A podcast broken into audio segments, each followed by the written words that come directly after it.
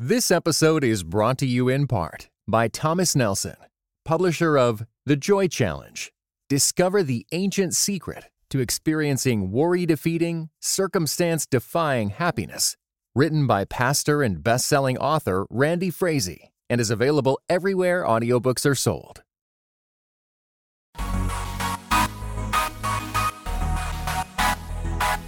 Dynamic voices for a diverse church. This is Pass the Mic.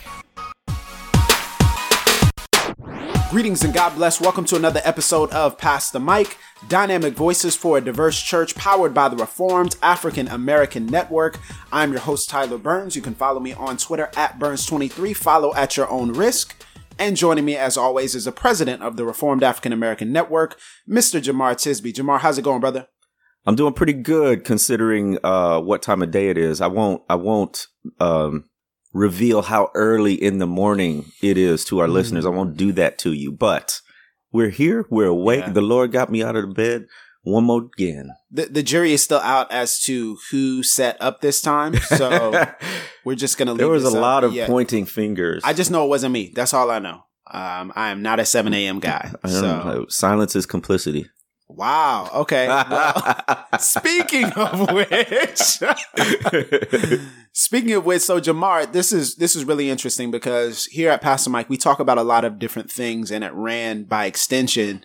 And some of these things get into a broad national and sometimes even international level, right? So we talk about systemic injustice and then we talk about history, which is your thing. Then we talk about church and denominations, which is kind of my thing. And so it could leave people to be asking the question, what can we do on a local level? Right. And I think we've gotten that question a lot, right? A whole lot. I mean, every, like lots of our listeners are just, I mean, they want to make a difference. And so they're always asking, what do we do or what can we do? Um, and so, yeah, sometimes we just, we need to bring it down to the local level. Now, why is the local level so important, Jemar?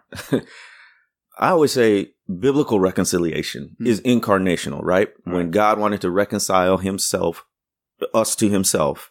He didn't send a memo. He didn't send an email. He sent his son who lived among us, who took on mm. flesh. And there's something timeless to that. And there's something necessary to that, that, that we live out these lives as salt and light, as redeemed right. people, people to people, um, and in local context, right? We are, we are infleshed individuals. And so we occupy a time and a place and, and where we are has a lot to do with how we're shaped and and also what we're called to do in mm. terms of um, being citizens of the the coming kingdom. So right. our local community is where it's at, man. I mean, we gotta we gotta form these structures and frameworks, but we gotta live it out somewhere. Yeah. So this is really the extension of what it means to fulfill the Great Commission, what it means to live out the gospel in a day to day, every single week you know, the through the, through the events before the events happen mm. after the events happen in light of events that have previously happened. And and i just have to say you know personally as someone who grew up with a very weird relationship with the local church like not really knowing what that looked like as far as how to flesh out me being a member of a local church um, even as a pastor's son it was very very interesting. And so kind of from a pastor's family you you see things behind the scenes mm. that can sour you. And so I had a very tumultuous relationship with the church as I was growing up, especially in my teenage years. But I have to say now the Lord has given me such a love for local church community yeah. and such a love for a group of individuals that have committed to a body in covenant fellowship and are now working out what it means to be salt and light in our vocations, as we go to the grocery stores, as we watch local news, as we interact with citizens in our neighborhood. It's just a really beautiful thing to figure out these things in community. Yeah. And I'll say, I love hearing, hearing your experience of the local church because you are such a local church guy and a good churchman. And, and that's so good and so healthy. But I know there's a lot of people out there like me who have had rough experiences recently. You know what I'm saying? We're, we're kind of working through some things. Um, and I just would say as, as a word of encouragement, like the local church is still where it's at. Mm. And, and we are all messy and messed up people. And so don't give up on the local Yes, church, yes. even as we acknowledge, right? Sometimes the the ones closest to you can hurt you the, the worst, right? Absolutely. And so I think that's where it's coming from is that we do have a love for it. And uh and sometimes that causes us pain, but you know, that's that's part of love is being vulnerable, is being being Yeah. open to this.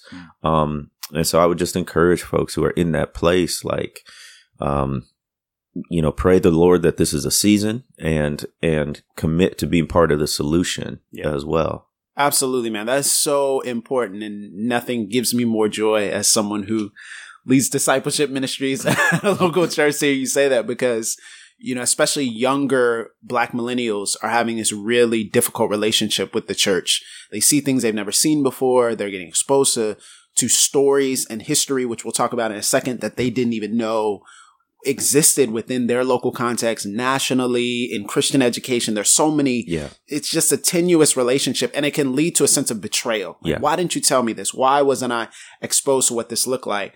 We do know that sovereignly the Lord has allowed us to be born in a time like this, to live in a time Mm. like this. You know, Mm. it's the Acts 17 idea. Exactly. And so why has he ordered our times now? Mm, And I think it's for the people that we run in, run into every single day, the people that we come in contact with, you know, the kids that we pass by in a school where we don't know the teachers' names, you know, Wow. like it's, it's that, that's why we're here to, to Yeah. shine his light. So let's get into it. Three ways, just three ways that we can, uh, or three things that we can do right now in our local context. Yeah. I'll say the first, man, from, from my experience has been very important is you have to know the racial history, know What? the ethnic history of your city. watch This is so important, Jemar. And you know what's funny? I thought I knew a little bit more than others knew. Uh huh. And then, you know, you follow the right people and you you do the right Google searches and you read the right books, and then you figure out, "Yeah, I didn't even know, ah, man. you don't even know the half. So listen, this is just for me. So this is my city, Pensacola, Florida, around 1900, around the turn of the century. And I feel like Jemar right now because it's, history tells us, you know.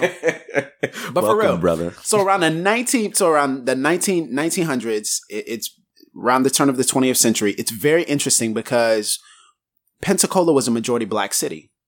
So it had a black mayor, black alderman. Actually, our first black mayor was, I believe, in 1874 Whoa. right? Um, or 1884, one of those two. And so we had a black mayor, black alderman, black police chief, vibrant black city. It was so accomplished that Booker T. Washington actually mentioned Pensacola as like a model Negro business community. Okay. so this is something that, you know, when I found this, I was like, what, what happened? hmm Well, you know, uh, from 1900 to 1920, over half of the black population left and fled because there were public lynchings in a very key part of downtown. So in our downtown, and it's funny, the news journal, our local news journal just did a story on this like two, three weeks ago. And it just exposed this. We're, we're currently writing this, this declaration with other pastors on, on race Cool. and what it looks like to actually be biblically reconciled. And it exposed to these pastors a whole new, like, man, we didn't even know this, Oh, but black man. and white. We didn't Yeah. even know that this happened. And so we had that happen where two men were lynched and, and hanged publicly in, in Ferdinand Plaza. We also have our Lee Square monuments. So these Lee? are our Confederate, Which yes, Lee? Robert, Robert E. Lee, who has no connection to Pensacola, but Robert E. Lee um, Square monuments. We also have 1972 race riots. Um, it, we were one of the last cities to integrate our schools. hmm So in 1972, there were local race riots over integration at a um, at our county's Escambia High School, which is also the place where Emmitt Smith played football. Oh wow. and Trent Richardson. Yeah. So this is all just right. And then I found out that in 1975, I just saw pictures. There was like a local KKK rally, hoods and everything, people walking through the streets downtown, broad daylight. you like, will this not is replace us. this is our city. Blood and soil. Blood and soil, colored bathrooms up until 1980. So, you know, all these things are yeah. going on. And I'm like, wow. So this explains so much about the tenuous relationship with race and ethnicity in my city. Right. And, and I think a lot of us don't know that. And a lot of us don't know the history or the lack thereof because not every city has this freedom history. hmm And so the lack thereof, and it leads us into, you know, a sense of, of, um, just stepping into the unknown, Like we have to understand and know our context. If we don't intimately know our context, we won't know how the gospel speaks yes, into it. Yes, right? yes. And every city has a story and it's filled, you know, uh, you're going to find very, very depressing things like you were just describing. You're going to find really exciting things too, you know, things that are, are, are significant. Um, my, my town where I grew up, nobody knows it or he- has heard of it, but it's where, um, uh, the the author Ray Bradbury came from. Yeah, and yeah. if you remember, in the first iteration of Law and Order, the television show, Detective Lenny Briscoe came from my hometown. And so you go find. nobody watched Law and Order. What you talking I about? I mean, the first, first, you know, you young guns won't get it, but that that first one was on point. Um, and so you'll find fun and interesting facts about that. But naturally, you know, we gravitate toward the racial and the justice history. And so I've lived a couple places in the deep south and man, I mean, it's history for, for miles, right? And so even in my small town, one of the, one of the aha moments I had about my town was discovering the segregated cemetery. oh my goodness. And so there was a Confederate memorial cemetery, um, which is still still called that, and that was erected, you know, within a few decades of the Civil War.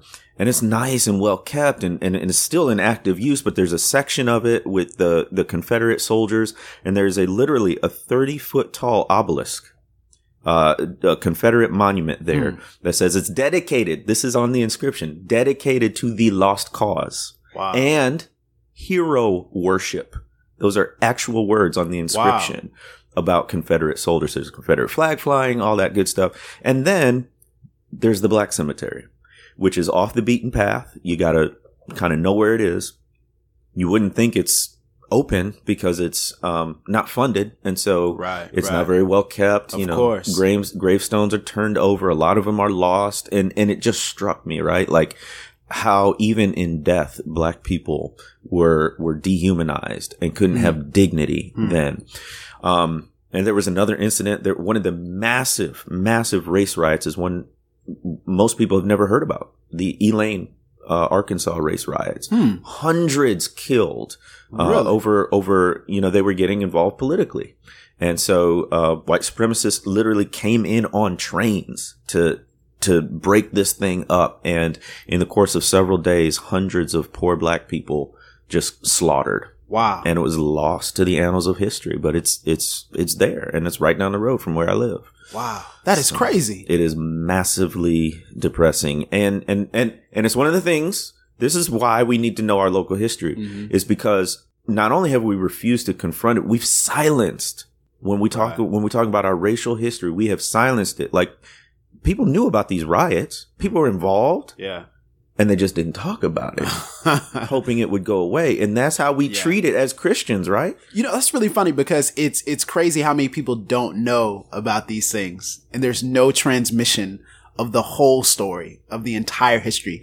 And where is it that we have decided that hiding it is going to Yeah. heal the city? Come on. Right. And, and so on a positive note, not just knowing that, but then also knowing the inspirational and key figures within your city That's right. so my wife and I, we're getting ready to have a baby. And so when we were taking our announcement pictures, we decided to take it at the Panton House. Okay. And so it's named for Julee Panton. And, um, she was a free woman of color. Awesome. Okay. And so she was, what, what do you think I was going to say? because You we got we if, if you got a house that's got a name you can usually trace that back to Oh no, absolutely, absolutely no. So so Julee Panton, this is a positive story though. So she used entrepreneurship. She bought a house in downtown Pensacola um, at a time where there was thriving black entrepreneurship. She was eventually forced to move out. But she bought that house and she would use entrepreneurship to free other slaves. She'd buy the freedom of other slaves. man And she used it and it's still there redemption it's just amazing. And so we decided let's take our pictures there because it means so much. now have we know? seen these pictures Yeah, yeah, they came out. okay Man, see, right. no, no, no, I ain't gonna have All people right. stalking my Facebook. I'm gonna stalk my Facebook or my Instagram. Okay, but they there. All right, but it just meant so much to me to see that and to see. Okay, now that we find out the positive history of a Julee Panton or in my city, a John Sunday whose house was recently torn down, you know, a very important black business owner and black legislator in Pensacola and a H.K. Matthews, a reverend who was a civil rights mm. activist. Now we can guard this, and he's yeah. still living. H.K. Matthews wow. still living, wow. you know, in his in his nineties now. so now we guard the history and we tell it. Yes, right. Yes. what, what is you know the great example, and I'll mention this today, but you know Psalms one thirty six where in the psalm it runs down the role of what God has done mm, for the, the children of Israel. That's what I'm saying. Why? Because history is connected to hope. Ooh. what we what we know about our history can lead us to hope or can lead us to despair.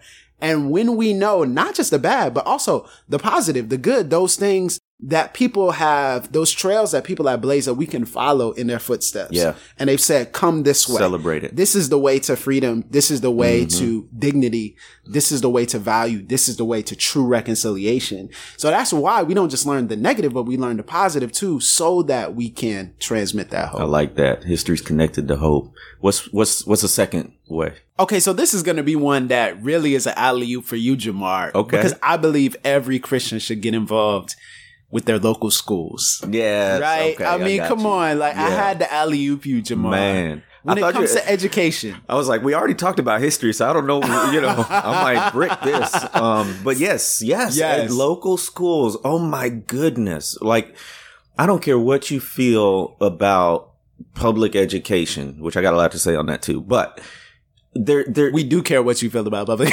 education.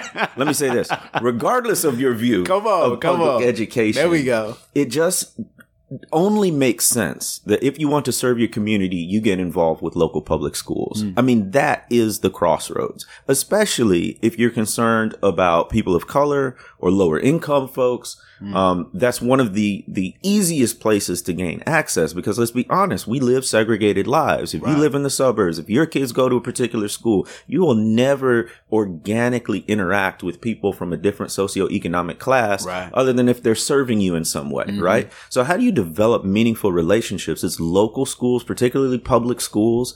And so there are millions of ways to get involved. I mean, you just, just, I promise you, sit down for 60 seconds and brainstorm and you can come up with your own ways to get involved. Right. But what I love, love, love, and I'll just speak from personal experience is, um, I, I, I moved back to the city in the Delta where I used to be a teacher. Hmm. And so I started out teaching way back in 2003. Now, the first Boy, students I had, I know, you know I wear it well. Black don't crack.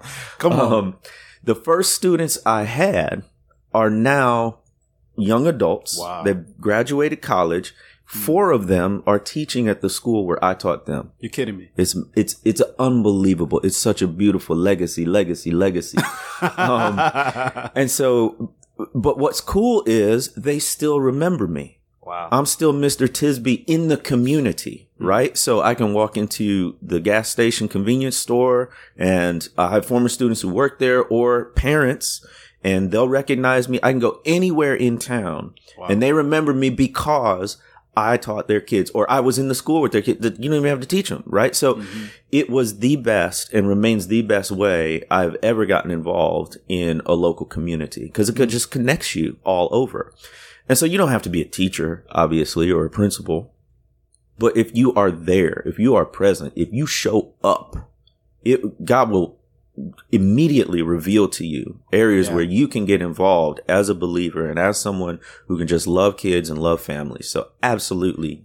Yeah. Well, the first thing I would say is, you know, if you're wondering how to brainstorm, how to get involved, you know, the first step is to ask. Yes. So go to the principal and, you know, schedule a meeting or schedule a meeting with someone on staff and ask how your church can practically help young people in that environment.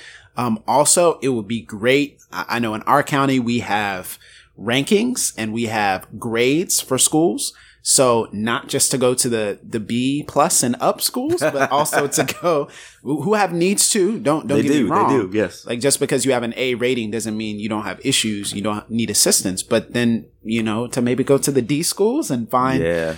parishioners who live in that neighborhood that, you know, they can, hey, here's some ideas. Fill backpacks in the morning because kids don't have breakfast or Right. start an after school program, you know, for kids to go where, you know, they're not just sitting at home by themselves. You And know, I say, yeah, like like if you got an individual talent, right? Like like you know martial arts, start a martial arts club, right? I didn't tell you I was a black belt, Jamar. Oh, okay. All right, catch these hands. Okay. Um, These hands do work.com. or if you if you if you play a musical instrument right like a lot of times schools are looking for more variety in their extracurricular activities uh, and and they need expertise because teachers get asked to do a bunch of things like they ain't got experience or training for but they're there so they get the job right um, that that's beyond the scope of the classroom and so those are ways and and and take care of the teachers man i mean speaking as a former teacher and administrator, if the teachers are happy, the kids are much likelier to be happy too. So like buy the staff uh coupons to like massage envy or something. Wow. You know, uh bring gift Such baskets. a great idea. Um take take the students for an activity and let the teachers have have an actual lunch where they can sit down. I I got used to eating standing up as a teacher because you just you're, you're always on as long as kids are in the building. And so what are ways that you can take care of the teachers and the staff there? Um that gives it longevity so we're not burning out our people so quickly. So there's just a lot of different ways, but you're right. Ask because the schools will let you know, like, no, we just got a grant for books. We're good on that. Right, right. Um, but we do need a playground, you Yeah. know, so that kind of thing. And so let me say this. I think it's cool to do an opening day thing, but you know, I've seen a lot of people. Thank you. Okay, so can we talk about this? Thank Because I've you. seen a lot of people dress up really nice and they'll put on their suits and then they'll make a line, a rally line for the kids Yeah. on their first day of school.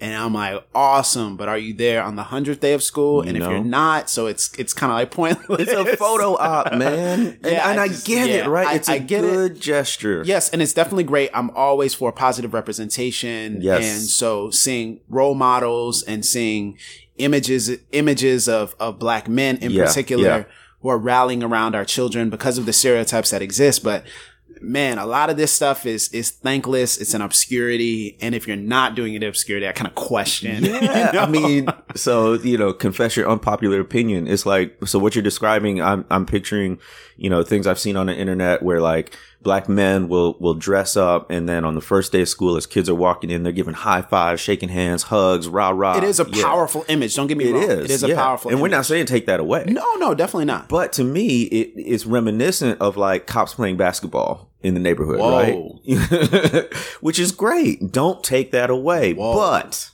is that really the issue? Or, you know, if you multiply that and you're doing that all the time, does that really tackle Mm. the heart of the problem?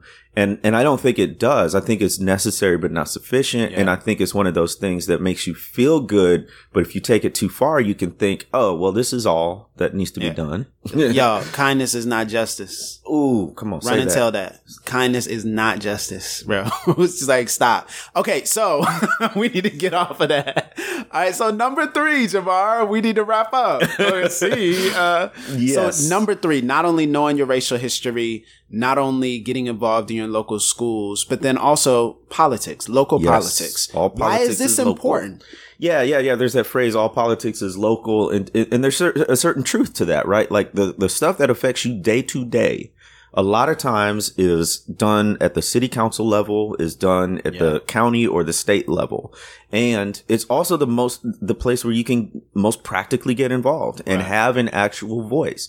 And so that looks a lot of different ways. I'm blessed that, that one of, um, one of my good friends where I live is also our local state rep. And so I get to sit down and have lunch with him anytime. I can talk about what he's proposing. We recently had a conversation about um, he wants to to uh, propose a um, some legislation around Confederate monuments and Wow. either taking them down or putting up inscriptions or putting up actual freedom monuments, right, to folks in the struggle. And so I mean, that's like, that's on the ground. Given that conversation that we've had, it could actually shape the legislation he proposes. Right. Wow. And so, like, that's. You have a voice into that. Exactly. You got a voice into that. And, and all of us do. And especially at the local city level, your city council members, mayors, school board. And you, so this dovetails in, in getting involved in public schools. Um, you really do have a voice. These are people you know. They may be in your church. Um, uh, so so definitely getting involved at the local level because we can really and it can get depressing if we only look at national politics right mm. and what's interesting is the the the dynamics at the national level as far as breakdowns of who's republican who Demo- who's democrat how they vote what their platforms are that gets muddled at the local level. It doesn't always fall, it doesn't always fall neatly along these lines. Hmm. So it can disrupt our narrative of what modern politics is like if we actually look at our local context to try to get involved. Yeah, it's interesting because locally our city council is having this huge debate and there have been some rallies and forums about our public transit system, so our ECAT bus system and one of the big conversations is they want to to shut down the ECAT for certain routes because it's not enough people riding right. every single hour right. to warrant it going in that way. And so from a budgetary standpoint, they're saying, well, you know, this is wise budgeting mm-hmm. and local black pastors and the former black police chief are saying, don't shut this, this route down because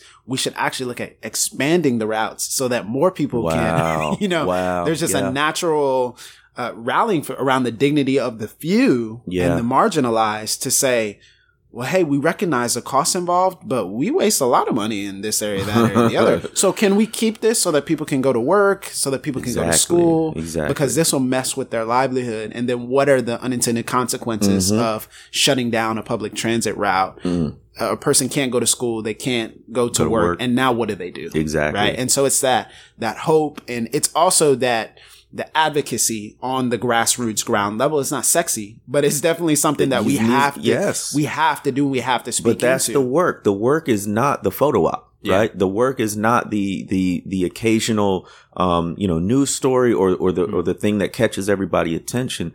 The work at the grassroots level is this daily plotting, you know, right. and it's not, fancy. It's not attention grabbing, but it is necessary. And that's what we need right. Christians to be involved in, right? Yeah. Like it's just being salt and light in our communities. Uh, another one is our congressman who just recently got elected um, to represent us in Northwest Florida.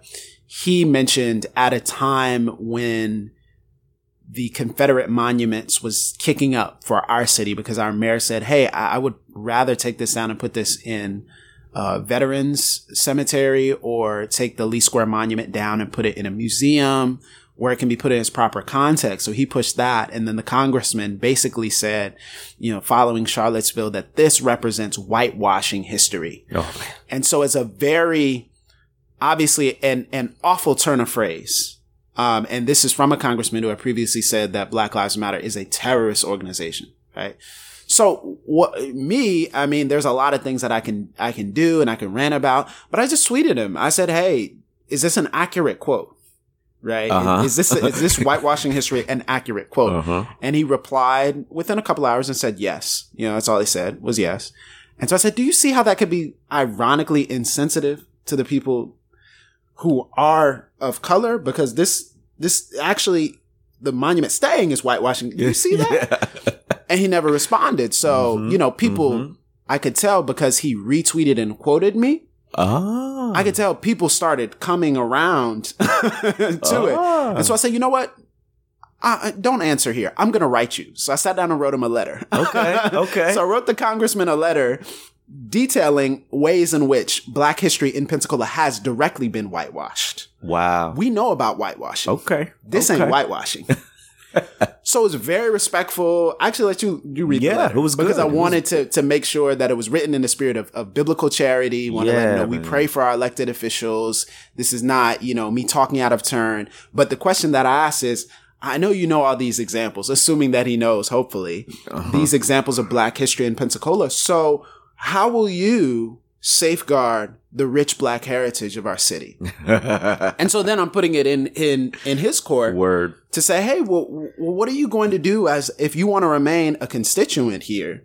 I may not have voted for you in the previous election, but if you want to remain a you know a um, a representative of your constituency, a diverse constituency. That's constituency that's exactly right. here in Pensacola, how are you going to safeguard this? That's exactly right. so that's actually more than me. Okay, I could go and do a Facebook status, uh huh. Uh huh. what am I directly doing? I'm trying to touch, you know, and get the attention. Is he going to read my letter? Maybe, maybe not. Who knows? Right. But Right? you've done your. But I've done I've done my duty as as a citizen. Yes. And I've appealed to the congressman with respect and I've told him that we pray for him as a believer. Amen. And I've said, well, okay, so how do we how do we move forward? Man, how do we so reconcile? good. I mean, that that's the whole thing right there, right? Getting involved in politics at any level, but especially the local level, is about making sure our elected representatives re- represent us, represent their constituency in all our diversity, in all our complexity, not letting it be a single narrative, not letting just kind of um, raw political calculus determine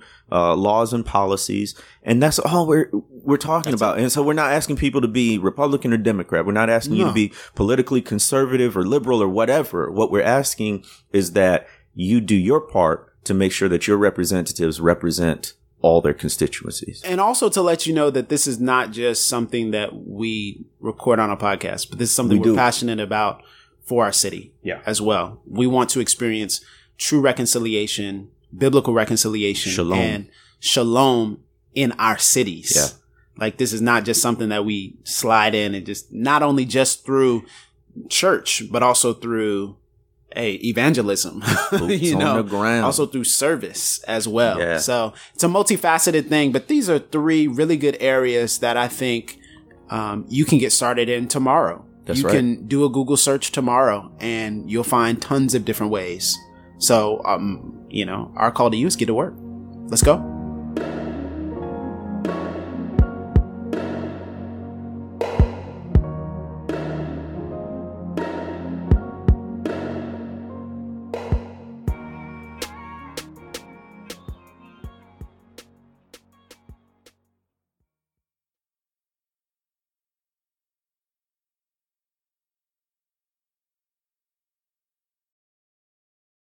This episode was brought to you in part by United We Pray.